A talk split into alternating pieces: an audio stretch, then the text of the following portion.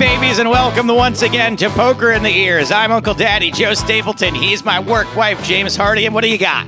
Happy World Statistics Day, Joe. Um, I forgot to actually dig out any stats. Um, this is episode 228 of the podcast. There you go. It, I guess that's a stat. There was a 98% chance I was going to understand what you were saying there. Coming up on today's show, time to get to know some of the stream team. We've had Lex and Shag. Is it Shaggy or Spraggy? Um, I think it's Shaggy, judging by his Shag- hair. We've had Lex and Shaggy on plenty. Time to get to know the rest of the stream team. And we're knocking them off like villains in a Batman movie, two at a time today. Uh, we're going to be joined by one Georgina Reginald, aka GJ Reggie. Just to be clear, her name is Georgina James, and I do think that some people are going to start to think that we think her name is actually Georgina Reginald. I, I definitely did think that until right now. Georgina James is going to be on the show today. I'm going to cross that out of my notes. And the other is not Pie. That's right. We are not having Pie Face Poker on the show. We are having Magin on the show today, aka Tom Hayward.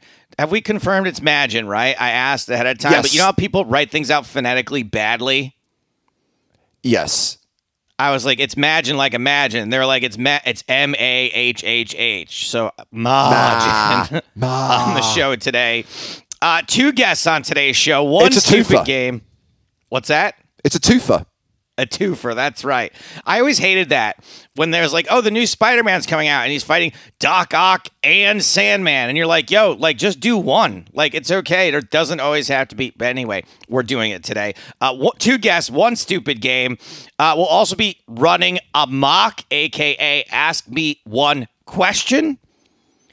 And this week's super fan is John Lemke, and he attempted to force me to watch Nick Fury Agent of Shield. Now, good news and bad news. Bad news is I didn't rewatch this movie. Right. Uh, the good news is I saw it during the era where like things mostly stayed with me. So I do have a, a decent recollection of sadly of Nick Fury, Agent of Shield. Do you remember? Were you like this back in the day, where um anything that came out regarding comic books, I would consume it because Not I was all. ready. No, not at all. I didn't. I always kind of looked down a little bit on that kind of stuff, but uh, all of that old Marvel stuff that got made in the '90s, which is pretty much kind of scorned on right now, I I haven't seen. Well, I hope I didn't give this guy the idea to to do this movie when I brought it up when Ryan Oh. Furbo was on the show. You did the quiz with Ryan, of course. Yeah. Uh, now, normally we would start the podcast talking about movies and TV shows, but actually we're going to do it at the end today because Joe, you finally saw the Bond movie. So, last thing today after I had the some Super time Fan for No Time to Die. Fantastic. We will discuss Bond. Yes, time for no time to die. uh, what we do need to talk about, though, for the second week in a row is Phil Helmuth because we discussed his poor behavior last week. And interestingly, and in case you didn't know, guys, we always release a section of the podcast, normally a short clip on YouTube. Now, normally it's a section from one of our guest interviews, but last week it was the conversation that Joe and I had about Helmuth and some interesting comments, mostly civilized, and most people saying, yeah, it's unacceptable. He should have been penalized and it's inexcusable. Um, a few people can't separate the personality from the player, and I want to be clear here. I was not criticizing Phil Helmuth as a player. I know a lot of people hate the way he approaches Hold'em and dislike his non-game theory optimal approach. I couldn't give a shit about that. I find his play goofy. I find it quirky, but it seems to work for him, and I have no problem with that. And it gets him results, as proved by the fact that he has just won bracelet number 16. Yeah. It's a non Hold'em event as well, Joe. The $1,500 no limit deuce to seven low ball draw event. So I guess karma isn't a thing. The good news is we won't need any fire trucks at the Rio because he has won a bracelet. He is a World Series of Poker champion once again. But I do have evidence that I'm starting to believe my own theory from last week that he's playing a character, that this isn't the real Phil Helmuth, because no one, no one could tweet this in all sincerity. I skip WSOP bracelet ceremonies because I do not need more ego and more attention. I need to keep my head down and stay focused. In 2018, Ty Stewart told me I need to do it for my fans. So my bracelet ceremony is today at 1.30 in the Brasilia room. Hashtag positivity. That cannot be real. Wait, so he just talked himself out of going to the bracelet ceremony and then back into going to the bracelet ceremony all in the span of a tweet? Claiming that he doesn't need the ego boost. Look, I mean, he's right about that, right? He's right that he doesn't need the ego boost, but the fact that he then talks himself into why he should go again is is pretty hilarious. It's undeniable. He is the greatest of all time. He's the greatest of all time at winning World Series of Poker bracelets. If you uh, don't agree with his style of play, you're wrong. You're just flat out wrong. That guy wins bracelets but what is he? It's the next closest person has ten or eleven. Yeah, Doyle has ten. I mean, it's it's sick. Like it's it's friggin' crazy. It's absolutely uh, disgusting. So congratulations, Phil. Yes, James, I agree with you that he is kind of playing a character, but that character is also him. It's Pavlovian, right? Like if he if he rings the bell or whatever it is, he's gonna get the treat. And I don't. I think the lines are blurred at this point. Like I don't think he's faking it, but I also don't think he's like necessarily trying to rein it in either. Um, we should also give a shout out to Maria Ho yes. for making the final table of the 3K horse. Maria finished fifth for nearly 40K. Maria is going to be back on stream with us soon, guys, but obviously is playing a lot of events in Vegas right now. Yeah. She will be back on stream when we start covering the Big 20. And in case you missed this announcement from the start of the week, the celebrations for PokerStars' 20th anniversary are about to get underway. There are details on the PokerStars blog. Um, Two key things I would like to highlight right now. It's going to culminate with what we're calling the Big 20 finale, which is a $55 buy in MTT with a $5 million guarantee plus 500K in added value. And we will be streaming the final day of that event in early December. But in addition, leading up to the finale, there is going to be a special tournament series called the Big 20 Rewind, where there are going to be tournaments themed around specific years and specific milestones in PokerStars history with some special prizes. I can't say more right now, more details to follow, but this is going to be awesome. And a few of those events are going to be streamed as well. So we will bring you more details in the coming weeks. Um, in response to last week's podcast, if I just yeah. check on Discord, Lucas said last week's episode review of Money Plane actually made him want to watch the film. So I don't know if we succeeded or failed, Joe. Yeah, well, I, all I would say is watch the film ahead of the show, guys. When we say, like, hey, we got a big movie coming up, like, part of what we're trying to do here is to sort of be recapping it together, right? So if you watch it ahead of time, are we going to lead you astray? Absolutely. Are we going to waste one to two hours of your life watching really dumb shit some of the time? Yes, we will. But the point is so that we can waste another hour of your time talking about it on the podcast. That's the whole point. I wonder if the people who made Money Plane like have like Google alerts or whatever and see that like Money Plane has got to have moved significantly on IMDb uh, just from like the couple hundred people of ours who like went to watch it somewhere or Googled it. I wonder if they're like, oh shit, Money Plane's back. Sequel. Um, yeah, man, like watch it, watch it ahead of time. Yeah, Absolutely. And uh, a reminder that in the coming weeks, we will be revisiting Casino Royale. That's a good one. No one should need any encouragement to spend two and a half hours rewatching Casino Royale. Um, Ruffy or Rufa enjoyed the interview with Joseph Walsh, missed the stupid game. And I think it's worth pointing out, Joe, that sometimes when you've got a limited time with someone, depending on who the guest is, it sometimes feels wrong to maybe eat into five to 10 minutes of that time by playing a game. As fun as they are, sometimes you, the conversation is so good that you don't want to lose any of that time. Yeah, absolutely. You know, when we talk to people of like a certain sort of status and we have enough stuff to talk to, like I, I'm actually going to lunch with Joseph Walsh today uh, because I enjoy talking to him so much. And it turns out he lives right down the road from me. So we're, we're going to have lunch. But yeah, when there's certain people, it's just, it's not even that. Also, the games are hard to come up with. And I'm not going to lie, in Joey's case, I was like, this is an older guy. I don't know, like, you know, if if my stupid ass shtick is going to work well with him, and I don't want him to think I'm making fun of him. So, eh, Yeah. luckily, we had plenty of good stuff to talk about anyway. But yes, I also missed the stupid game, believe me. Uh, but thanks to everyone who joined in the conversation on Discord. A reminder that a link to the server is in the podcast description. And actually, I don't know whether you've noticed, Joe, but the Dare to Stream channels that got added to the PokerStars Discord server are looking very busy at the moment. Um, so that is a good segue into our first guest, who is one of the architects of the Dare to Stream competition. She is the first streamer on this week's streamer special.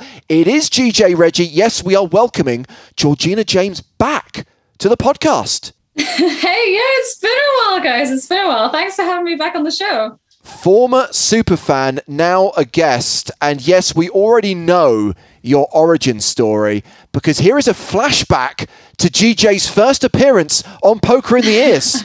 So my subject, if I'm allowed to say, um, for this week is EPT 13 Barcelona. Yes. That's a And, good one. Um, yeah, it was a really good one, and uh, that's actually the first ever stream that I watched of you guys. Wow, so Um, you're a relative newcomer to live poker.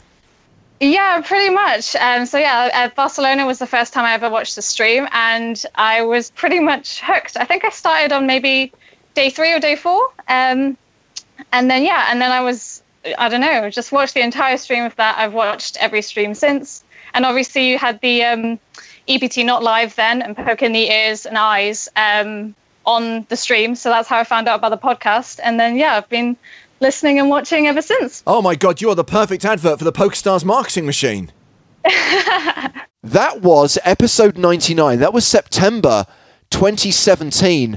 A lot's happened since then. A lot has changed. Um, I don't know. Talk us through it. How did you go from coming on this podcast as a random fan, going to our 100th recording at the Hippodrome, to actually Yes. becoming a poker streamer and then sponsored by PokerStars? Yeah.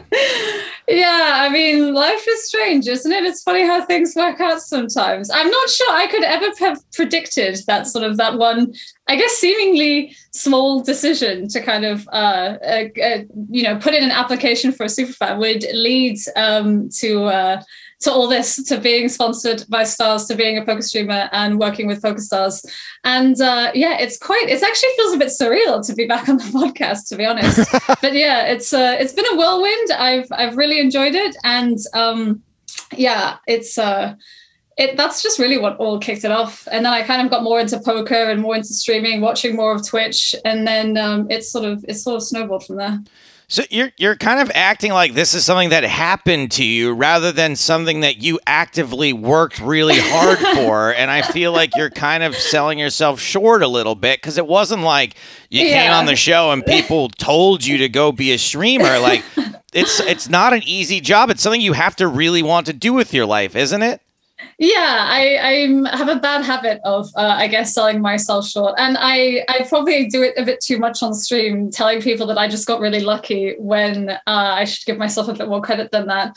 Uh, yeah, so I kind of started streaming because I thought it would be fun. Uh, there was the Platinum Pass adventure for the first PSPC, Yeah. and that sort of gave me some oomph to, um, I guess, you know, take uh, take that step because it was streaming was something that I'd, I'd thought about. I'd seen other people do it. It always looked like fun. And I was like, well, if I'm ever going to try, now would be a great time. There's a platinum pass up for grabs. Why not give it a go? And I pretty much immediately just fell in love with it. Um, it was just a lot of fun. Uh, it was a great way to meet new people. I didn't really have many poker friends. I didn't really know um, many other people who were, who were interested in poker at the time. And it was just a really great way to build a community. And I had a lot of fun streaming. I had a lot of support early doors. And uh, yeah, I I didn't win um, the Platinum Pass adventure. Uh, but I, I got to meet the likes of, of Pi and also uh, Fred, who's a good friend, and then Richie Rob as well. And we've all just sort of worked together and, and built each other up and continued uh, on since then. But you were a normal human being who actually had a job and was Yes. interested in poker. At Yes. what point did you decide, oh, this streaming thing, that's now going to be my life from now on? I mean, that's that's because that's a huge risk to take, right? Yeah. Yeah, it is. And I I started streaming in 2018. I joined Stars in like uh, May of 2019, but I didn't actually quit my day job till February 2020. Oh, so, wow. so I, uh, it's the sort of thing where, especially when I got sponsored, when um, I told everyone, oh, by the way, I'm now going to be streaming full PokerStars, people were like, oh, wow, does that mean you're going to quit your job? Are you going to do this? Or you do that? And uh, it was a decision that sort of weighed heavy for quite a long time because I knew at least from the community, they felt like there was always this sort of expectation that, yeah, you're sponsored now. You can just like quit and leave. But part of me wasn't that confident because even though I was sponsored, I didn't necessarily believe that um the of like how suc- in how uh, successful the stream could be. And it's, I mean, it's just not an easy decision to just quit your job like that for, for streaming. It isn't, No. but it, it happened much later than I thought you were going to say because. uh, As you said, you you signed with Stars in the spring of 2019, and obviously, Yes. uh, we saw you out in Prague. The last, the last live event we attended in December Yeah. 2019, when you and Pi were running Dare to Stream. I mean, your time commitment at that point to the brand and to streaming must have been so significant. How were you able to hold down a job as well?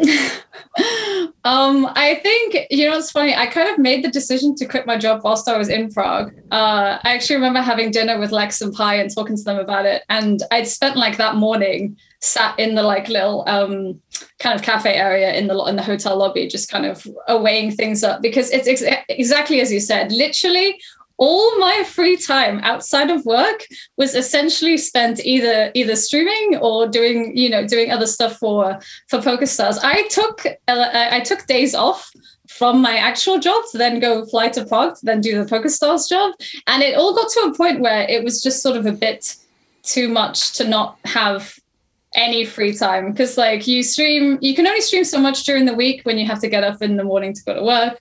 Um, you come home late you have dinner and then you can only stream for a few hours.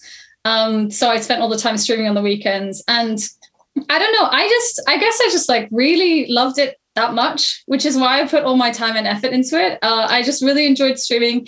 I wanted to make the most of it and i tried really hard to just keep being consistent with the streaming and to um, build a community as best I could. But eventually, it all takes its toll because pretty much every single work holiday or work day off that I took was spent either kind of away in London because I, I think I saw you guys in London as well for a little bit for the Moneymaker tour. I also did like Yes. a weekend in uh, a long weekend in Dublin too, and then we came out to Prague for the week. So yeah, I, I didn't really I didn't really have any time off.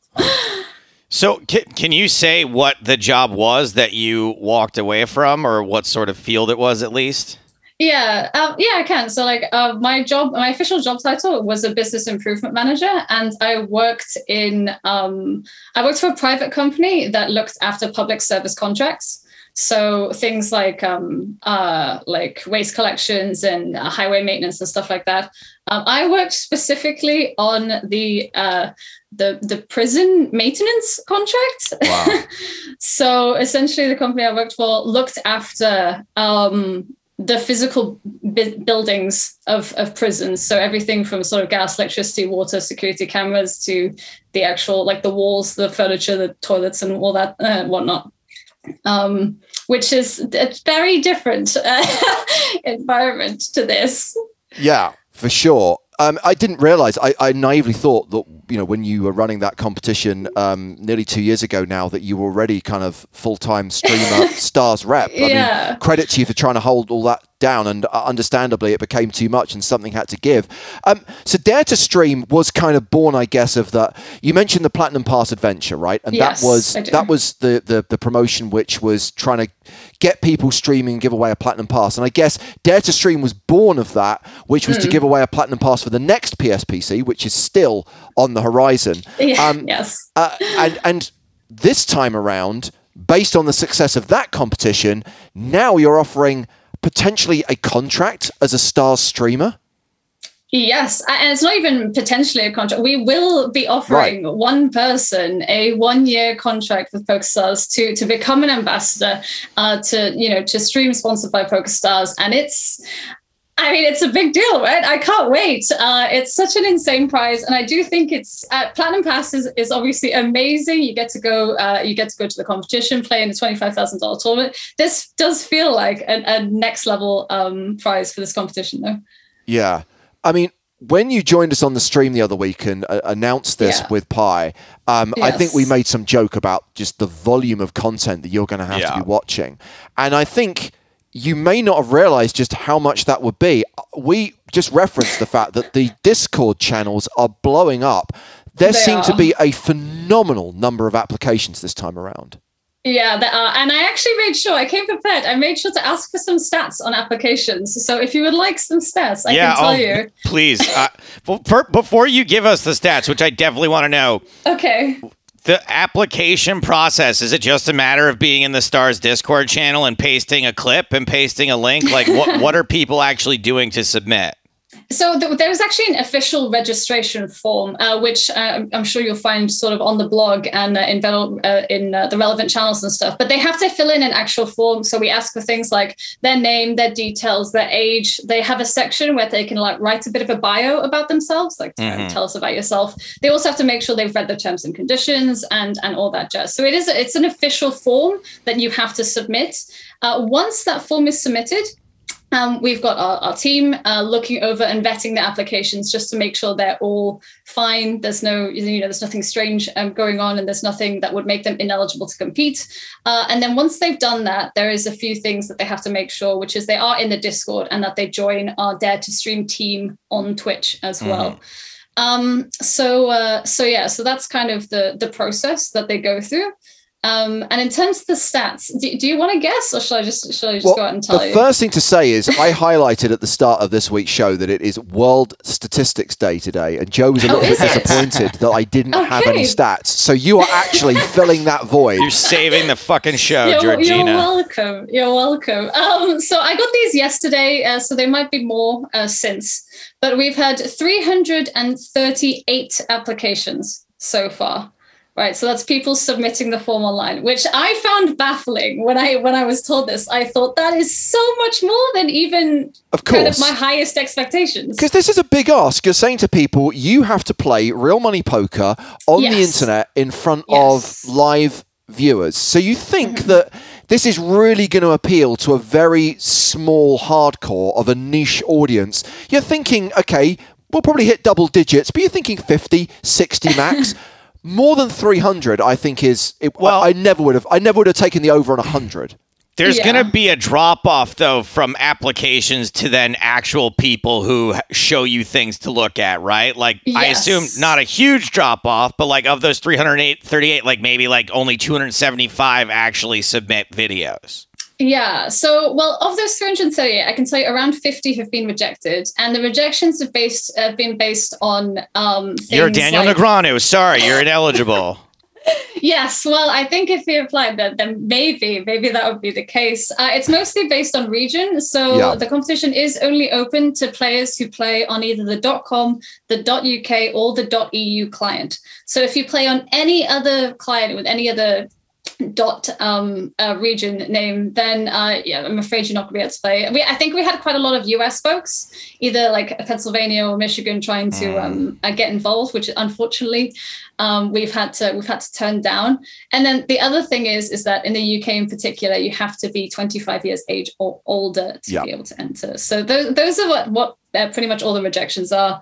We've had around 150 accepted they've done they've joined discord they've joined the twitch team and uh, the rest are in progress but a lot of them are missing information so we've got a lot of people who didn't tell us their twitch name or didn't tell us their You're star's out. name You're out. You're an idiot. You're out. You're fucking out. We have hundreds of people.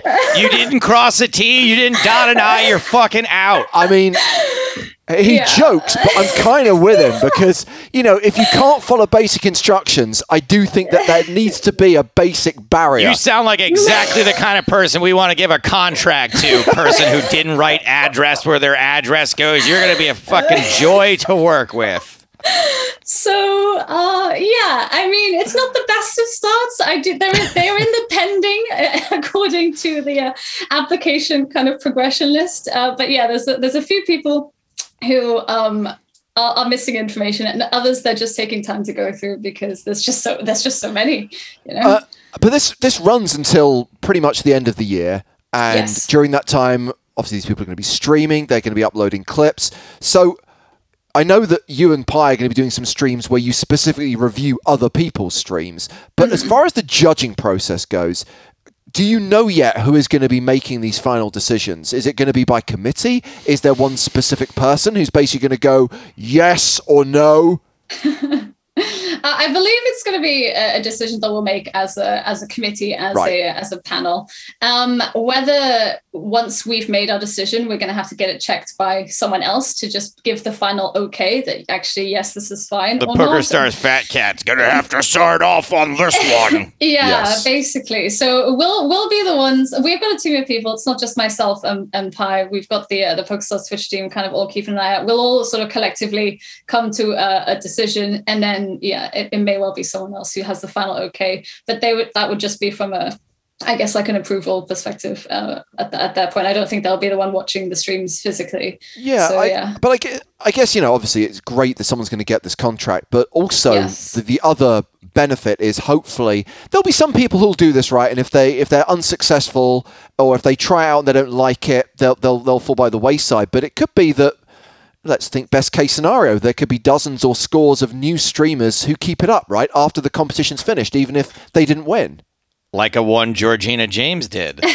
yeah, exactly. And honestly, like we really hope that happens. Um, for the first dare to stream, we you always expect a drop off. You always expect people to kind of almost not make it to the end of the competition, not stream for the whole time. And um, the the few people that have carried on streaming that are uh, after dare to stream have, have done really well. Have made a success of themselves in their own right. So I really hope that happens this time. I don't expect it to be you know hundred people, but it would be nice if we had e- even just like five to ten people who um, who decided that you know what this is really fun. I could do this as a hobby on the side, and I, I want to continue um, building on uh, on my stream. I don't know if you're allowed to answer this or Okay. if you're able to answer this yet. Is there anyone yet who's caught your eye and you're like, ah, this Oh. person, like, okay, like this person's in the running? Um, oh, I don't, I don't really, I don't really know. It's super early days, and the competition technically hasn't started yet. Okay, So- all right, fine. Yeah, so the competition starts on the 23rd. We've still got a few days uh, before it officially kicks off. And a lot of people are doing like test streams, basically, just making sure they they, they know how to switch tables, switch scenes, um, and test their audio, make sure their camera works, they've got good enough internet and stuff like that. So there's a lot of people um, doing test streams, and I kind of want to give everyone sort of almost the benefit of a doubt for the first for the first few streams, right? Whilst they're sorting things out, competition hasn't started. Um, I, I've seen it. I've hung out on quite a few streams. There's been a lot of uh, fun moments already. Um, I, I very much enjoyed. Um, Ferg getting banned in uh, in someone's stream, which I thought was really funny. Um, So just to be clear, uh, this is the guy who effectively This is a Poker Stars is, like executive. is managing the Stars Yes. stream team, yes, yeah, and they um, banned him from the channel. Yeah, yeah, that's, well, that's- tempor- temporarily, but it was quite funny. I found uh, Pie's also been timed out several times, which I always enjoy. Uh, so, so, um, wow. I mean, th- So- this this is akin, by the way, to not writing your address on your application form. This is a surefire way to eliminate yourself from contention. I can't believe I have never banned this person. Like, I'm definitely going to ban someone important eventually and get in big trouble. Uh, Georgina, I guess I have a question about Yes. sort of relating you back to this. So, you know, when we last spoke to you on the podcast, you were a fan. Uh, when we last spoke to you on a broadcast, you were a freshman, right? You were a a new person on the scene. You're not a new person on the scene anymore. You're like a sophomore at, at worst, at best, like maybe even part of like the junior class now. Now Mm-hmm. you're the one who's sort of uh, in charge of welcoming new people Yeah. and and being like their sort of first line of seniority. How how does that feel now that you're not even like the I, I bottom rungs? You're not the newest person yeah. anymore. Um, I don't know. I guess I feel kind of old now. Yeah, um, How do you uh, think we feel? right. Yeah, it's um, it's very, it's definitely a very different feeling in that sense. Um, and uh, in a lot of ways, especially because of Dare to Stream, like last time and this time, I kind of feel a sense of responsibility to help as much as I can to get Yeah. people uh, to get people off their feet. And I, I mean, I love it. Like the best thing about streaming is the is the community and the people you meet and the connections you get to make. And I know how I know how hard it is to start out as well, right Yeah. from scratch and knowing nothing. So I, I really appreciate the people who are trying to put in the effort, who are talking, who are trying to, who ask a lot of questions. Um, who really want to improve as well straight from the off. So uh yeah it's it's all about kind of like trying to trying to help as best we can and, and be encouraging. Um i i'm i feel a, a sort of to be realistic despite the fact that we've got so many applications uh, i reckon about half probably won't stream till the very end of the competition um, that's just what i suspect and based on previous experience for, from like the competitions that i've been a part of before uh, i hope i'm wrong but it's sort of it's sort of inevitable. And whilst I'm always encouraging and uh, try and help as much as I can, and w- would answer any question that a- anyone asks me either in the Discord or live on stream, uh, I know streaming's not not for everyone, and Yeah, it's course. just like not something that everyone's going to be cut up for. So Of course. One final question, Georgina, before we go live to New Zealand and join your colleague Magin. Um, you last time you ran this competition, you were trying to juggle a lot of balls. Now that you Yes. don't have the job as well, what do you do when you are not streaming? When you're not running the Dare to Stream competition? When you're not doing stuff for stars? What are your hobbies outside of of poker and streaming? Oh, I'm just a massive video games fan and nerd. To be to be honest, I like just love playing video games in general. Uh, I've really branched out in in kind of the the style of games that I play in the last year as well. I used to be very um. Uh, Now she plays all kinds of card games. Solitaire. yes, Pyramid. Exactly. um, I used to be, especially as a child growing up, uh, I used to play a lot of RPGs or Japanese RPGs in particular. I don't know why I fixated on that genre really, but uh, it was something about the art style, the characters, and the story that really hooked me. But over the past year, I've gotten to playing um, things like like Valorant. I'm sort of still obsessed with, which is a competitive uh, first-person shooting game. Um, I, I've been enjoying Slay the Spire recently, which is like it's like a card game um, as well. It's like a deck builder kind of game. Uh, but yeah, I mean, I just love playing video games. Oh, and Final Fantasy 14 Online, which is uh, an MMO I got into recently as well. Um, and uh, I don't know, I like I. It's just kind of my thing. Gaming is how I chill out now, and it's great because we've got so many people in the community who also love games, and Yes. we've got our own little guild now in our MMO as well, which is nice. And we all kind of hang out and play together, cool too. So uh, I have a lot of fun with that. That is cool. Look, best of luck with Dare to Stream. I'm sure we'll check in with you you, again in the coming you. weeks and months. And uh, I'm sure we'll have you back on the podcast again in the near future. GJ, thank you Thanks, so much for today. thank you guys. Thank you. Thank you. Appreciate it. Take care. Time to introduce the second streamer on this week's Streamer Special. As previously advertised, we are going to New Zealand and joining Tom Hayward, Magin himself, on the show. Tom, welcome. Thank you. Appreciate you having me on. It's uh, this is the first podcast we've been on, so Wow. it's Oh, uh, it's a privilege to be here. Uh, wow, cool. kind of feel it's long overdue, especially as we do still feel very guilty about the fact that the one week we didn't stream the Sunday Million is the one week that you won it. But we'll talk about that in a moment because I actually want to talk about the most recent Monday night stream. Joe and I decided to take a week off.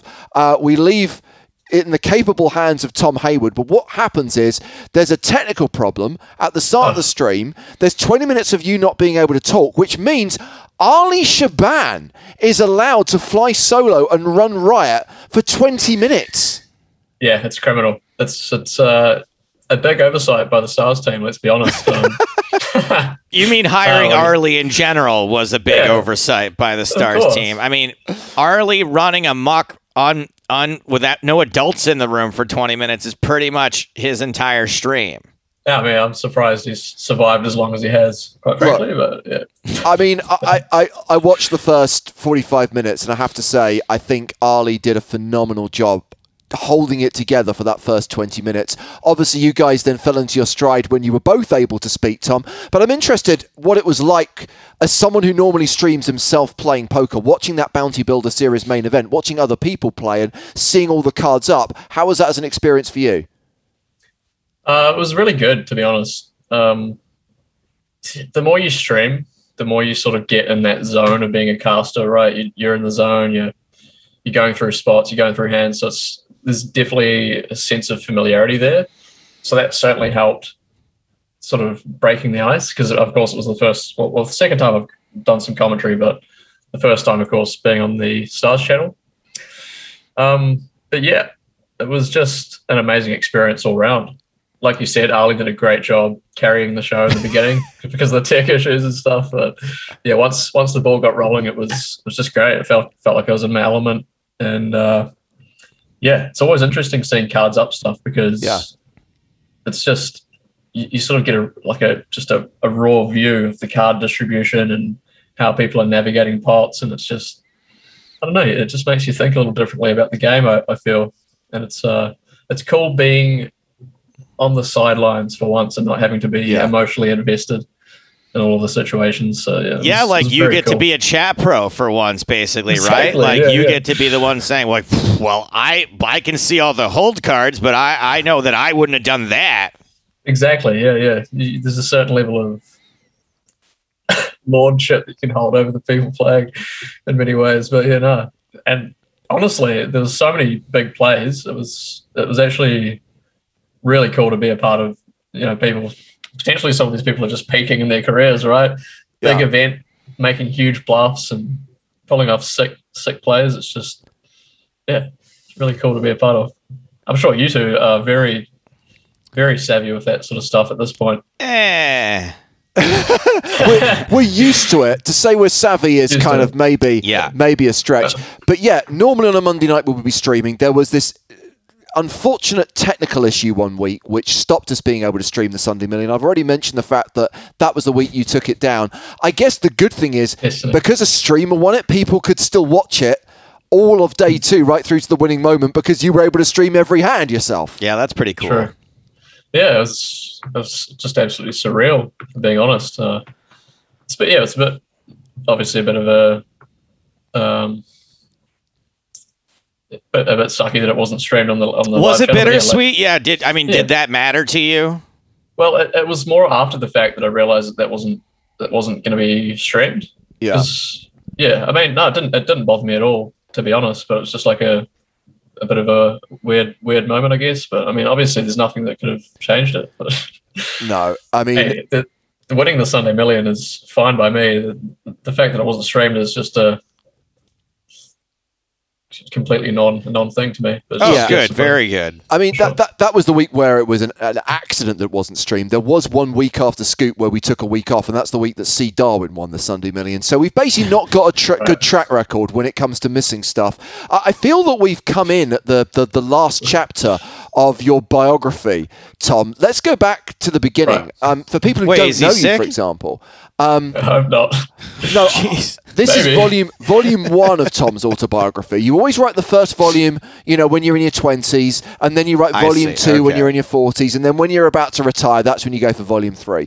Uh, but let's begin at the very beginning. We need the Magin origin story. Okay. How far do we want to go back? Well, I mean, for Like people who don't know biography anything just- about you, I mean, obviously we can tell from your dulcet tones you're a Kiwi, um, but just kind of introduce yourself, I guess, for people who aren't familiar with your stream who's, or who aren't familiar with you as a player. Give us the Okay. Tinder version. The Tinder version. Okay. Well, I'm pretty notorious for bottling intros. I, I went on the True Geordie show a couple of weeks ago, and holy crap, it was just shambles. So uh, let's Take two. bottle another one, shall we? Take two. Um, yeah, I guess the TLDR version of my life. Uh, hello, my name's Tom Hayward. I I'm from New Zealand, born and bred in New Zealand, small town in in New Zealand. I currently live in Christchurch, which is like halfway through the South Island of NZ. It's, like a town, town, a city of 300k or so. And I've always sort of been a fan of poker since almost the, the beginning of the Stars days, really. The classic Chris Moneymaker rise to fame and all that stuff. And Wow. Okay. I've yeah, sort of, sort of been around the block in terms of what I've done professionally. I've Ooh, always sort tell of me more. I always want to know what people have done outside of poker. What sorts of jobs have you held? See, this is Oh, where it gets man. interesting. I was, I was fearing you were going to say, Tom, that you know, and obviously I then started playing online, built a bankroll, and I've played and streamed ever since. I like people who've had lives outside of poker. Yeah. Hmm. Yeah, it sort of brings you back down to earth in moments where poker isn't going your way, doesn't it? You can sort of backtrack to things maybe in the past that weren't going your way. I, I kind of do do that a bit because I've had some pretty ratty jobs. To be honest, I've been a kitchen hand, for example, when I was in school. It was interesting to say the least. My boss at the time was very stressed out as a chef. Most chefs are pretty stressed, stressed out people. Yeah, chefs Uh, are dicks. Chef's are dicks, yeah. He was a dick, but he was a, he was like a well-meaning dick, if you know what I mean. He, he- Sure. He, he's like trying to, you know, just doing, do, trying to do right by his family at the end of the day. And holy crap, I was a very poor worker to say the least. I was just just away with the fairies all the time. And man, I'm surprised uh, I held that job for as long as I did. But yeah, so I was Two a kitchen weeks. hand for a while. Two weeks. that was a year. It was a year and a half actually of just man. I, I really he, he really should have hired someone else, but that's in the past now, I suppose. what else? Yeah, I was a kitchen hand for a bit. I, I was working at a service station, like a petrol station, for a, decent chunk of time there, and uh, uh, classic burger joint. Everyone, I think, goes through a burger joint phase. If you don't, then you're not living, I guess. You've literally done all the jobs that people compare to like what poker is better in. They're like, well, it beats Yeah. pumping gas. Well, Exactly. it beats flipping burgers, and you've done all of those things. Exactly. It's so good to have that to recall on because it's just like, oh, definitely could be worse. I'm not saying that it's that people out there right now who are, who are you know working well-meaning jobs that that, that can't you know, hey, it can get better. Let's be honest. Um, So- but yeah, At what point did you realize that you didn't have to do those jobs, that you could make a living through poker, or at the very least through poker streaming? Well, that's an interesting one, eh? Because I mean, look, I've been to university for music. I'm a, I've been a musician all my life, uh, so Nice. that didn't sort of fall into place because uh, so, so that sort of led into me going to going back to school after that didn't work, which led me into doing some graphic design stuff, some media work, and all the little things that sort of culmin- culminated into what my stream essentially is now. So during that process of going back to school and and learning a few things about media and stuff, that's sort of when it occurred to me that there might be a little niche that I could fill in the poker community because, of course, like I said earlier, been a fan of poker my entire life, so it was only natural that potentially I could segue into some sort of casting job for poker and use the skills that I've built up over time to do that. So yeah, I'd say it was probably pretty solid like four years ago at this point, sort of midway through my stint at school, where I was like, yeah, I could actually probably leave uh, leave the school behind, so to speak, and use the skills I've learned to morph into something that fits my mold a bit better. So that was it. I mean, it was a bit of a risk, of course, you know, just Yeah. like ditching everything and h- hitting the streaming streets and trusting myself to actually win at the game first because as we know you you start up a stream you're not that's that's like phase one. You're not you're not necessarily set up for success straight away. You have to build onto that. Um, Is that something that so as uh, people, you know, there's gonna be a lot of people out there, right, right now who are doing the dare to stream contest. And uh, do you have to be a winning player? Is that part of it? Do you have to be good at poker to be a good streamer? I think it would be very helpful if you were, Yeah. because these days, um, as you two are very aware, chat professionals are definitely a thing. So unless you unless you're prepared to sit and sift through just troves of people trolling you in the chat about your playstyle, you really need to you, you need to be on top of things. And of course, it's just just going to be better for your mindset if you're winning as well. There's nothing worse than, than signing up for a losing day every day when, when all you're doing is streaming poker because it can you know consume a lot of your time unless you're doing some other stuff part time.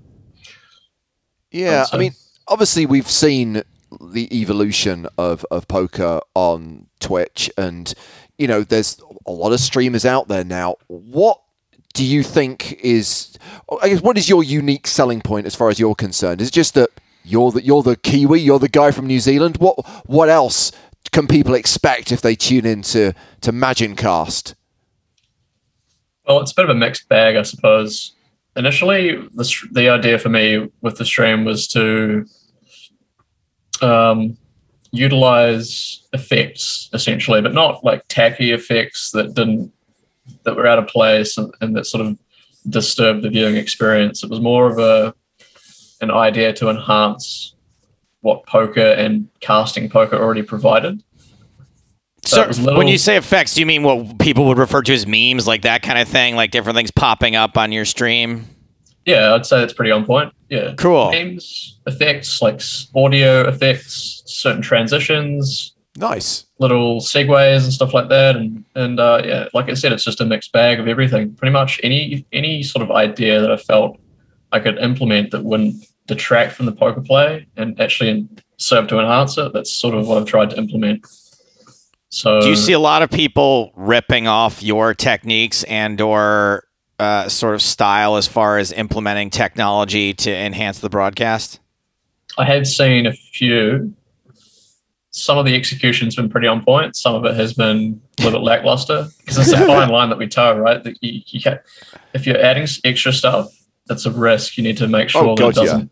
Yeah. It, it, yeah, exactly. You have to make sure that it doesn't completely derail the whole idea of the game because at, the, at, at its core, poker is the poker is the feature, and I think it should always be the feature if you're streaming poker. So yeah, as long I, as it's I agree with you, but equally I understand where you're coming from because you know obviously with with our own live streams of online poker, we have our own kind of bells and whistles as well.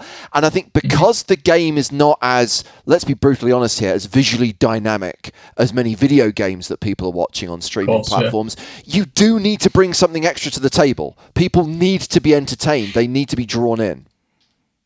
Yeah, I would agree there for sure. And and many of us can get away with with just having like a solid, a solid commentary s- sort of techniques in, in, in, those regards, like yourself, uh, Lex, Spraggy, Fintan, all those big names, they built their name off just solid, like a solid way to keep the audience engaged. But yeah, potentially these days you could still get away with that. It's a little bit harder to grow from the beginning with with just that technique, but yeah, maybe because today's environment's getting quite competitive, it could be good to have a point of difference, like a clear point of difference from the rest. Unless you either get super lucky with your networking or you you are uh, like one of the best players in the world. I, I would say there's just there's like a few little niches that can get you to the top, or at least com- competing for that top spot. Yeah, but uh, those would come to mind for me. Yeah, well, I mean, look, when I see streams like yours, I'm blown away, and I'm like, oh man, there's like so much potential here, so much fun stuff that if you have the right technical know-how and the right creative mind, you could really uh, make a fantastic stream. I guess I just my question is, you said you went back to school to learn media, but you didn't get taught Twitch specifically, right? So how hard was it to take the things you had learned in school and then transfer them like what was the learning curve like to get into twitch after that? Did it easily transfer or was it still a struggle? That's a good question eh? Because yeah like you said they don't specifically teach you how to stream with the techniques. So i mean i guess i'd watched a lot of streams and i sort of kind of knew the vibe that was necessary to sort of portray and and i guess the rest of it just came from the software limitations. So I use official broadcaster software, OBS. Many people will be familiar with that.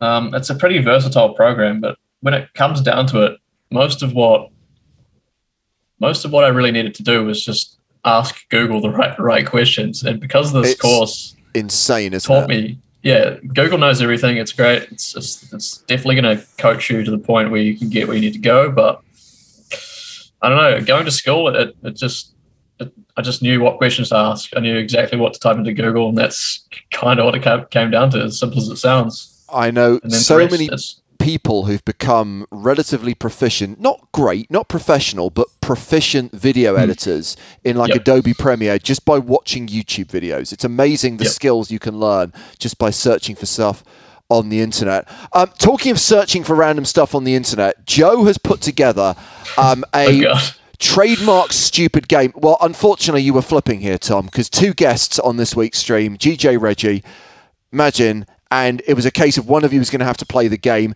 You either won slash lost the flip, depending on your point of view. Right.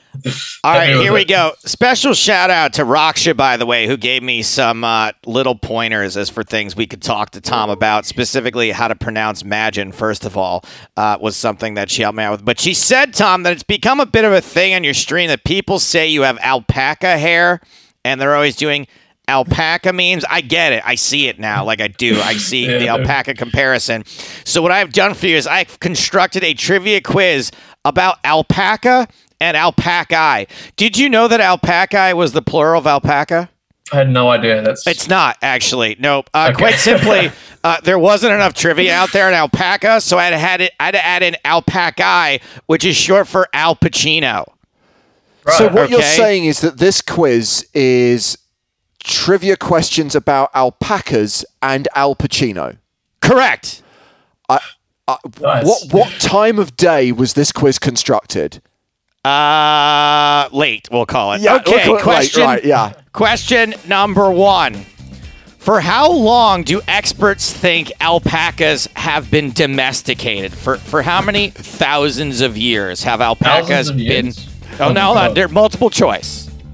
Multiple choice. Okay. Have they been domesticated for more than 1,000 years, more than 3,000 years, more than 6,000 years, or more than 40 million years? Hmm. to be honest, I'm pretty sure humans haven't even been domesticated for 6,000 years. It's got to be one of the other two 3,000 or 1,000. I'm going to go 3,000 because it's kind of right right in that zone where it could be sort of parody, right? Because I like the way you thought it out. Unfortunately, the Mayans are thought to have domesticated alpaca more than 6,000 years Wow. ago. That is a hashtag That's- fun fact. But at least you didn't pick a 40, 40 million years. That was good. You stayed away Yeah. from the from the junk answer. Question number two: For how long has Alpaca, aka Al Pacino, for how long has Al Pacino been domesticated? For how many years has he been married? Is it Uh, zero years, forty years, four years, or forty million years? can I use Google? you can absolutely not use Google. You can Damn. Hector a heart again. One time. You can Hector a heart again as a clue. Uh, okay. I James, what are your thoughts? I don't think Al Pacino has been married for 40 years because he was with Diane Keaton during the last 40 years and they're no longer together. So I'm Right. going to say it's either four years or zero years. I think he might currently be married, so I'd hazard a guess at four. Let's go with our phone a friend and lock in four years. Al Pacino has never been married. Zero years of Oh, domestication man. for alpaca. Tom, you're Question losing number flips three. left, right, and centre today. I do apologise. You used up all that run good in the Sunday Million. That's right. Yeah, you'll never win a flip here. Question number three. Alpacas are on the rise as therapy animals in hospitals, healthcare facilities, and retirement homes around the world due to the fact that they make great hiking partners and what? Do they also make great body warmers, great bedside companions, great disease sniffers, or great Uh. conversationalists? Could be the last one. I'm no expert. Maybe it's disease sniffers. You said they're working in old people ho- uh, uh, uh, retirement homes, right? Is it? That said? is correct. That'll be an interesting answer. What were the first two? Sorry, I, I, body warmers Body and warmers. bedside companions. It's got to be either body warmer or uh, disease sniffer. I'm just trying to think about the reverse psychology process that that you'd be using here, Joe, to level me. hmm. Let's let's go with disease sniffers. Alpacas are cited as being great hiking partners and great bedside companions. Oh my god, that was, of course they're like comfort animals, aren't they? Yeah. Like, yeah, of course. It sounds weird to have like a like alpaca standing next to your bed, but I get it after they say it. Uh, we're Yeah. 0 for 3, which is great. If you can go 0 for 7, that's actually a perfect score in a stupid Yeah. game. Question number four. In 2019, Alpaca Eye explained that he was also on the rise in therapy. He went to therapy five days a week for 25 years after shooting what film? Was it The Godfather, The Devil's Advocate, Insomnia, or Despicable Me 2? This one, I 100% know the answer to.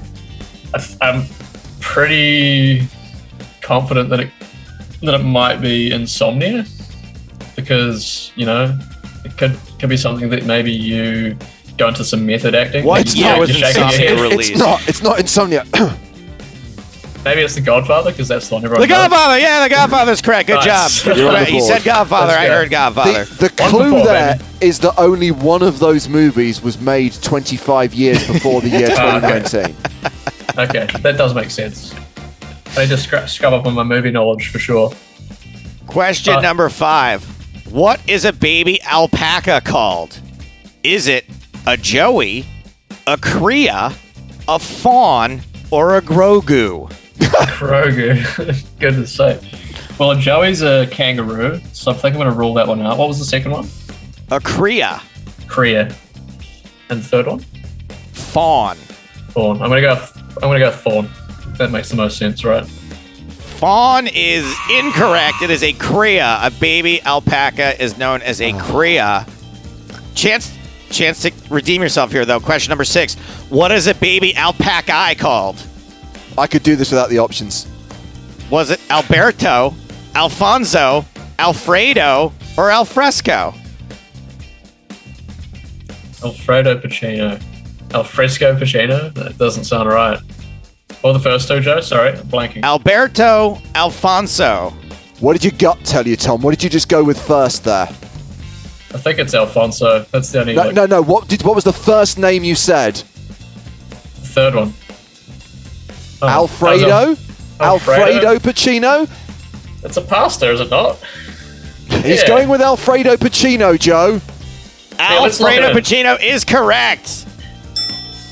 Thank you for the for the support from the sidelines. I really appreciate it. Really carrying me through this.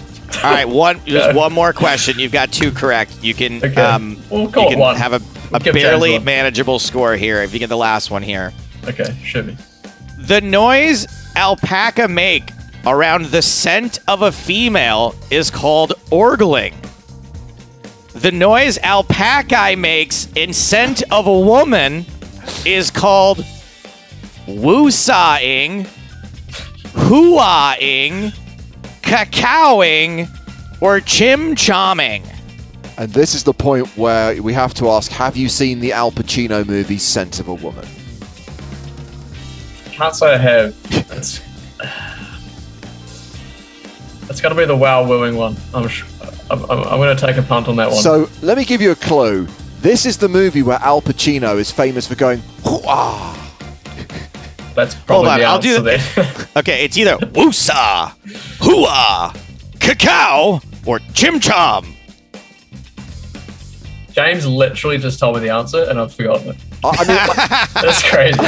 Fucking- it wasn't so much a the clue as a gift, and it's if, if, it's gone to I'm waste. ever on, I've been watching a lot of Who Wants to Be a Millionaire recently, and I'm just like, yep, I could definitely nail that question every time in that in that exact spot. Yes, real thinking- questions you probably could. This is a fucking stupid game made up by Joe Stapleton. There's a reason why this is my job is and not writing game. questions for Millionaire.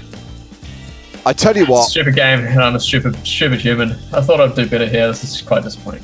Hoo-ah is the answer. We're going to give you the point. You still lost the game. It's still a score of three and four. Doesn't matter. But Yeah. Thanks, man. as Joe said, it doesn't matter. The most important thing is that we got to speak to you today, Tom, and it was a delight. I hope to catch up with you Awesome. again soon. Yeah, I really appreciate it, guys. Thanks. Uh, I hope you win the next Sunday. Million we don't stream. If I win the next Sunday Million, it's uh, a scary prospect for everyone involved. Let's be honest. you, you don't just win two Sunday Millions. It's just not, what, not what you do. But yeah, thanks, guys. Really appreciate the opportunity and stuff. And yeah, great, great to talk to you too as well. A pleasure.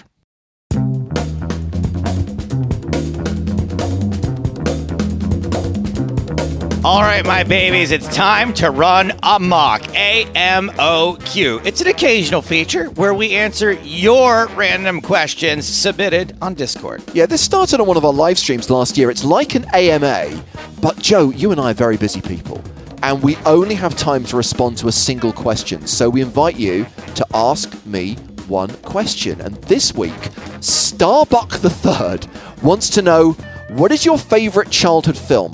That one movie that you will always unconditionally love, no matter how old you are or how much people criticize it. Well, I'll go. I'll go on this one. I think James and I are going to have similar answers here, at least to start. Right? Like it seems boring here to be like Star Wars or, Yeah. or, or you know, whatever. What what's some of yours that are just sort of I- easy? Superman, Jaws, all the classic Bond movies, The Great Escape, The Dirty Dozen. Um, so many of my favorite childhood movies aren't controversial choices, Joe. Yeah, and this one, I'll go with mine here. And I think this one is no longer a controversial choice. For some reason, when I was a kid, I went to see this movie. It was panned critically. Uh, my parents didn't think it was very good. It's one of the first movies I remember buying with my own money on VHS tape. And when I was a kid, uh, we weren't allowed to just watch movies at will. Uh, even if we owned them, we had to like get permission. We had to have TV time, yada yada. But there was one summer that my parents went for a walk every single day in the afternoon, and it would last between twenty and thirty minutes. And during that time, I would get out the VHS tape, put it in the VCR, and we would watch 20, 30 minutes of this movie every single day. And that movie was Hook. Ah, Um, Spielberg.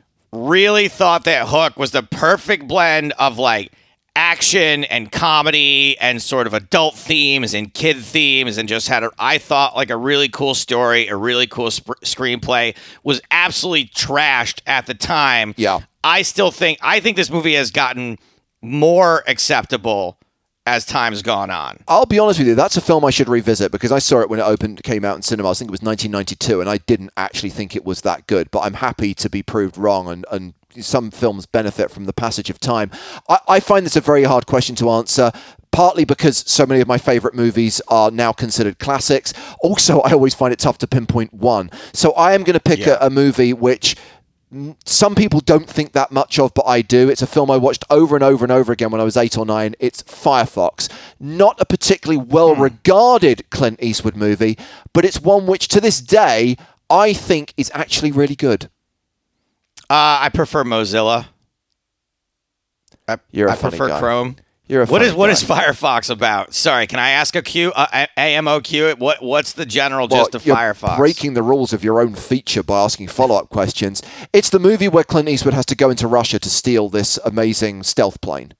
Awesome. This has been AMTQ. Ask me two questions. Thank you for your question. Time for this week's Superfan contest, and we welcome John Lemke to the show. John, how are you? Hi, James. Hi, Joe. I'm doing well. Hey, John. John, I, I realize Lemke's probably a uh, fairly common name, but there was a guy named Lemke that's involved in my origin story and was one of the like original four people who put in $500 for me to get that spray tan bet back in back in 2005 Brian Lemke was one of the people to contribute 500 bucks without which I maybe would have never been a known quantity in the poker world. So All we- he's another one we have to blame, along with Norman Chad. See, the interesting thing, Joe, is you say Lemke, I say Lemke, and as someone who lives in Germany, John, I imagine that's how most Right. people say your name. Yes, when we moved, my name is Lemke, but when we moved here, my wife told me I should say Lemke so that everyone knows exactly how to spell it. So what's the, what's your deal? How did you end up moving to Germany? Uh, I met my wife in the U.S. Uh, I grew up in Connecticut. Uh, she was in the U.S. as an au pair. She's from Germany. Uh, we got married, and then six years ago, we moved uh, with our son to Germany. That's got to be quite a great relationship and a like a romantic. That's a romantic tale moving to Europe to to be with Yeah, uh, agreed. a Yeah, it- it babysitter is- you met. True. Yeah. But it's it's great living here. I miss my friends and family in the US, but life here in Germany is pretty good. Whereabouts in Germany are you? Big country. Yeah, we live in uh, Borken. It's about an hour north of Dusseldorf. so Western Germany, right on the right on the Dutch border. And what do you do there? I work for a, a wind energy company. Sick.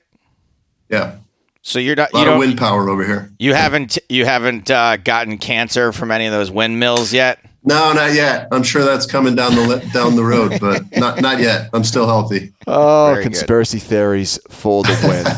um, John, obviously, we're thrilled to have you on the show, but I think it's fair to say, Joe, you are not overly happy about John's choice of specialist subject. Well, I, it's not really fair for me to complain anymore because um, let's just say that I did not get a chance to rewatch this movie from 2008. So I was going to complain, but since I didn't, I read a whole book last week, guys. Okay, Oh, you, for yeah, the okay. guest. That's a So- full plate. um, just to be clear, is this film 2008 or 1998? I thought it was 98. I think it's 98 because 2008 would be the same year as Iron Man. And I Sorry, find it 2008 is when it was released on DVD. Right, because it would Oh, be wow. really weird if this were to come out the same year as Iron Man. The Nick same Fury, week, yeah. Agent of S.H.I.E.L.D., starring David Hasselhoff, who would later become part of the MCU as Tarzu Hasselfrau. Um, why true. on earth did you pick this, John? Because I always I always thought it was funny that uh, David Hasselhoff seems to be so popular here in Germany.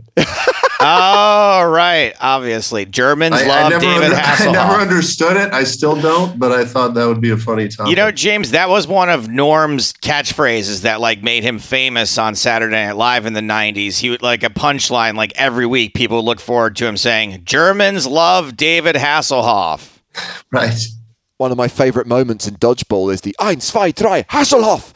Um, well, Patrick has been forced to watch this opus as well. He has Hi, Patrick. compiled his usual 10 question quiz.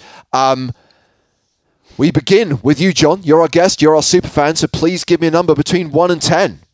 Uh, deuces never loses. Number two, please. We're going with number two. What is the name of the cryogenically preserved villain? And if you can name him without taking the options, I can give you two points. Baron Wolfgang von Strucker. Correct for two points. Joe, you can have any number other than two. Uh, let's go with question one, please. Andrea von Strucker executes a lieutenant or lieutenant, depending on what side of the water you're from. From which city? Uh, I will take the choices. London, Cairo, Osaka, or Prague? Let's go with Cairo. Incorrect. It was London. Your second question, John. Uh, number three. What is the vehicle used to deploy the virus disguised as? I know that one. The vehicle to. I'll have to take the options. Okay, is it an ice cream truck, a garbage truck? Oh yeah, it's a garbage truck. It's a garbage truck for one point. 3 0 the score. Joe, 4 through 10 available. I'm just so frustrated already. I knew the first one. I knew the third. Excuse me. I knew the third one. Uh, I don't know. Ten. Number 10.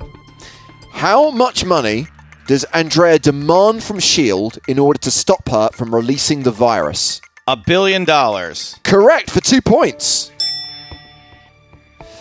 So Okay. funny. The Austin Powers one billion dollars. Uh, so you have a one point advantage going into the next round, John. Uh, four through nine. I'll take four. How does Zola die? Uh, with Nick's gun. And what specifically happens with Nick's gun? Uh, it's got that special grip uh, that's only for Nick, and when he when Zola uses it, it turns around and shoots him. It and apparently he blows up go. off stage. I don't know. They don't really show it. Five two the score. Joe, five through nine. Nine, please. And there's a bonus attached to this one, so you Oh, could boy. get three points total. Okay. Uh-oh. How does the team get the code to abort the detonation? I'll take the choices. Zola tells them. Kate uses telepathy to get it from Andrea's mind. Through Clay Quartermain's contact lenses, or Alexander hacks the main computer. I'm gonna go with telepathy. Telepathy for a point, and the bonus question what is the last number of the sequence? Nine. No, it was six.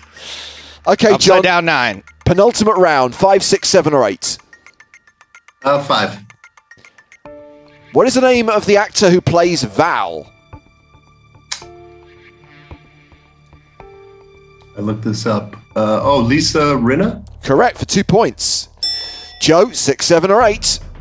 It is always coming seven late in the game. In which year did the character of Nick Fury first appear in Marvel Comics? Ooh, I don't know. Uh, I'll take the choices. 1950, 1963, 1980, or 1995? Mm, Nineteen, the one in the 1960s. 1963? Yeah. Correct for a point. Ooh. Six or eight? Final round, John. I'll go with eight. What is the name of the terrorist organization? Oh, wow. Hydra. Hail Hydra for two points. And Joe, your question, number six. What is behind Nick Fury's eye patch? Uh, an exploding eyeball. Correct for two points. Uh, you put up six points. That's not an unrespectable score. Uh, but with nine points, John, you are the winner. You have conquered Nice. This game of Superfan versus Stapes. Congratulations. We will sort you out with your prizes. I need to check on what the situation is regarding German players and what we can give you. I'm assuming that your PokerStars account is registered Yes. to Germany. yeah, it is. Okay, we will make sure you get some prizes. Not sure what they are right now, but suffice to say, you will be compensated, sir. Guys, thanks so much. I just wanted to say you guys do an awesome job. I love your podcast. Keep up the great work. Thank you. Thank you, John. Thanks. Donka. Bitte.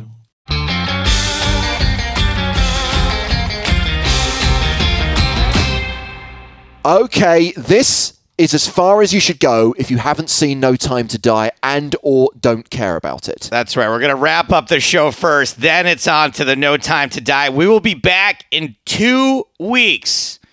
Uh, we're taking a short break, but next time we've got some exciting stuff coming up to celebrate the Big 20. Look out for details on Discord, all the social media. Follow me at Stapes, James at J underscore Hartigan. Uh, use that Discord to comment on the show. Submit your superfan application. We will be back strong in two weeks. Uh, but for now, that is almost all the time we have got for this week's show. Stay tuned for talk about No Time to Die. But for everyone else, for James Hartigan, I am Joe Stapleton saying, smell you later. And for those of you who haven't bailed yet, final warning spoilers, because we are going to begin at the end. Because when everyone asks me, what did you think of the Bond movie? I have to start with my initial reaction, which is how I felt coming out of the cinema. Okay. And if I think about On Her Majesty's Secret Service, it's a film with a downbeat ending, an emotional ending, and it did affect me. If I think about Casino Royale and Skyfall, I feel the same way. But never before have I had this reaction to a Bond movie. I was in tears. This Wow. movie reduced me to a complete wreck. And I do think it is the culmination of, even though it was a reboot in 2006 and isn't really part of the same story arc or part of the same series, nonetheless, the character of James Bond has appeared in 25 movies over the course of the last near enough six decades. And I've grown up with this character, and they killed him off. Bond is dead. And that affected me. And the fact that they linked it back to that emotional ending to Her Majesty's Secret Service, the fact that they used Louis Armstrong's All the Time in the World just hit me in the feels. And it really got me. Really so got in, me. in your uh, almost in your mind, they killed off all of the James Bonds. In Yes. This, More on that later. More on that later, because I know that there is a number of theories about where the series goes next. Um, yeah. so that's my the first thing I say to people is it really affected me emotionally, and I'm really glad that they went with that ending. I'm glad they pulled the trigger on it. It's a huge risk for the filmmakers to take, but it worked. It stuck that ending. Um, The rest of the film, I do think, is a mixed bag. I don't think it's Yeah. perfect by any stretch of the imagination. No. And its single biggest problem is it's way, way too long, and the pacing is off in certain sections, especially the first half. Yeah. So, okay. First of all, did Stapes cry in it? I'm usually the crier in movies. I did not cry at the end of this movie. Raquel, who has seen, I think, Casino Royale and maybe one other one, was did cry at the end of the movie. Bizarrely, I was emotional though, right? It wasn't like I didn't care. I thought it was a great ending. I, I was emotional. I was like, am I going to cry? No, it turns out I'm not. Um, I, I, I wouldn't say it was close, but it definitely was possible. I kind of felt the way at the end of the Bond movie, the way I felt at the end of Logan, when Logan dies, and I was I cried fucking buckets for that because all Logan ever wanted was to die. And then I almost had that same feeling, but not about Bond, but about Daniel Craig. I was so happy that Daniel Craig was finally free of playing James Bond because it really did take a toll on him. You can see it Yeah. in you can see it on film. Yeah. You can see he is tired. He is old in this movie. Um, and so I thought it was a really cool, fitting ending. But yes, I agree with you about the pacing. There were so many strange things about the first hour of this movie that I was super confused about. Uh, the way that they chose to tell the story, the order of it, the way that information got revealed, all the double crosses, like they almost got too cute and too clever with some of this stuff. And if they'd simplified it, it would have been easier to understand. I don't disagree with you at all, Joe. Did you read what I posted on Discord, by the way? I did not read it because I hadn't seen it yet when you threw it up there. Sure. What did you say? Um, so I did say that I felt the length was a problem, and I did feel the plot was overcomplicated and the villain's motives are unclear. And some people like that, the fact the villain doesn't seem to have like an objective other than just to kill people. Um, I do have an issue with that. I think it's it's it's. I don't Is, like that. is he supposed to be. Doctor No? No, he's not meant to be Doctor No, but there are Oh. obviously there are shades of that.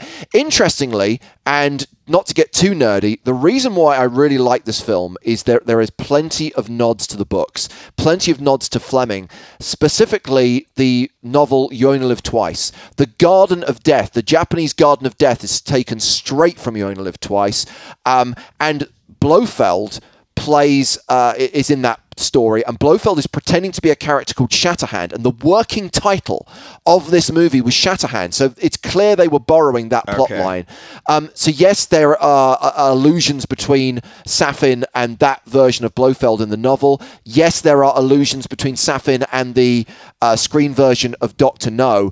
Um, also, I like the subtle nods to the previous movies. I like the use of the score from On Her Majesty's Secret Service, the Aston Martin from The Living Daylights. Yeah. I will talk about the portraits of former actors who played M later on because, again, it links back to where the series goes next.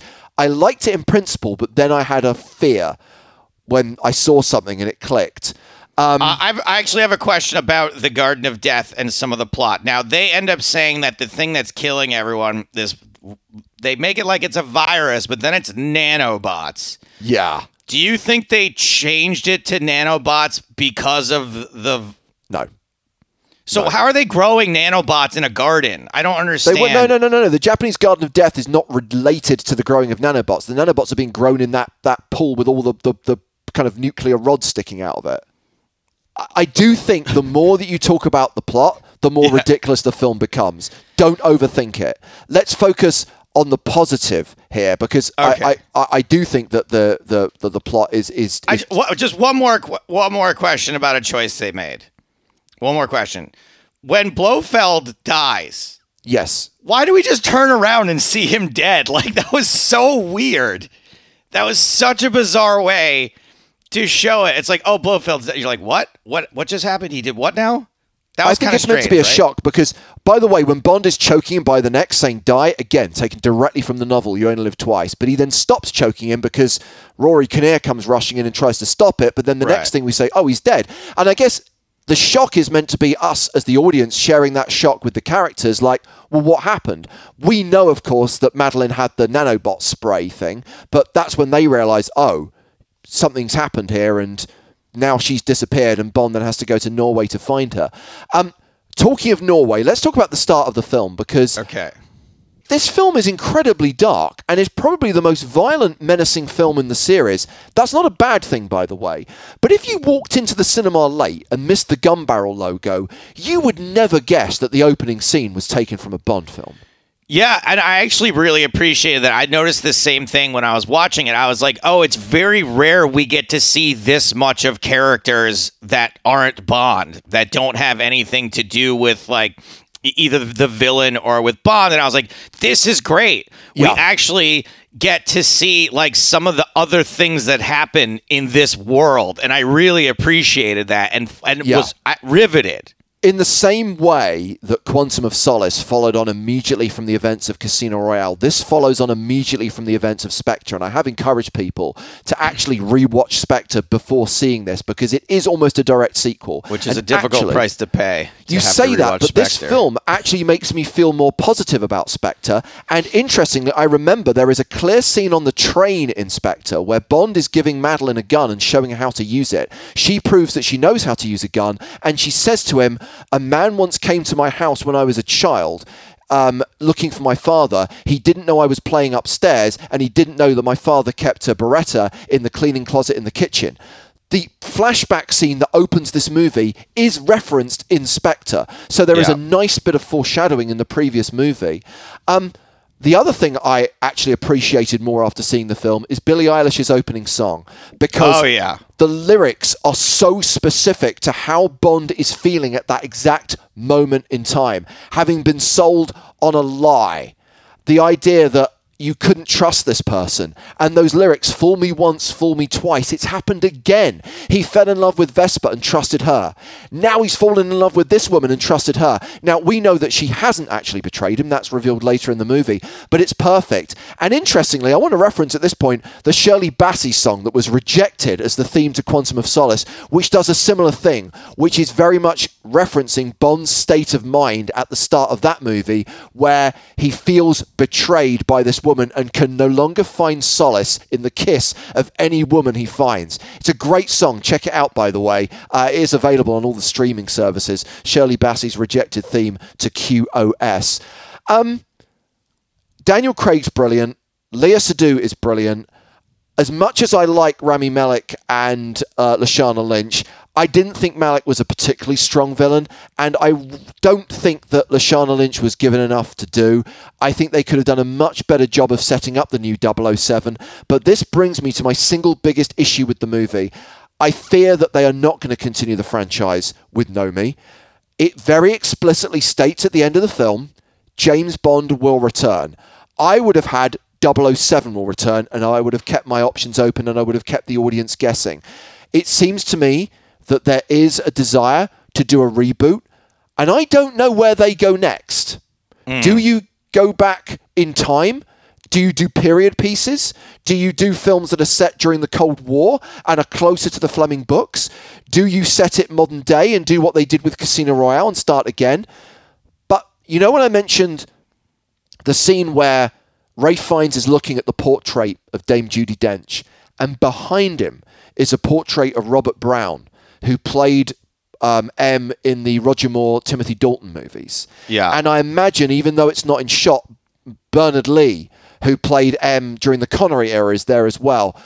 Are you basically saying that actually this is all part of the same universe and there are various secret agents over the era who've all been called James Bond who are actually different characters? Because if that's what you're actually trying to tee up, I fucking hate it. Oh, you don't like that? No, I don't. Because to me, it's a very clear timeline that from, as ridiculous as it is, as ludicrous as it is, from Connery's first movie to Pierce Brosnan's last movie, you're basically saying it's the same character. And let's be clear The Spy Who Loved Me, Bond's marriage to Tracy is referenced. At the start of For Your Eyes Only, he visits her grave. In in License to Kill, Felix mentions he was married once. That was a long time ago. There are numerous callbacks and references to this the idea that this is the same person. So there are there are multiple James Bonds, but three of them are the same James Bond, and Daniel Craig is like the second one.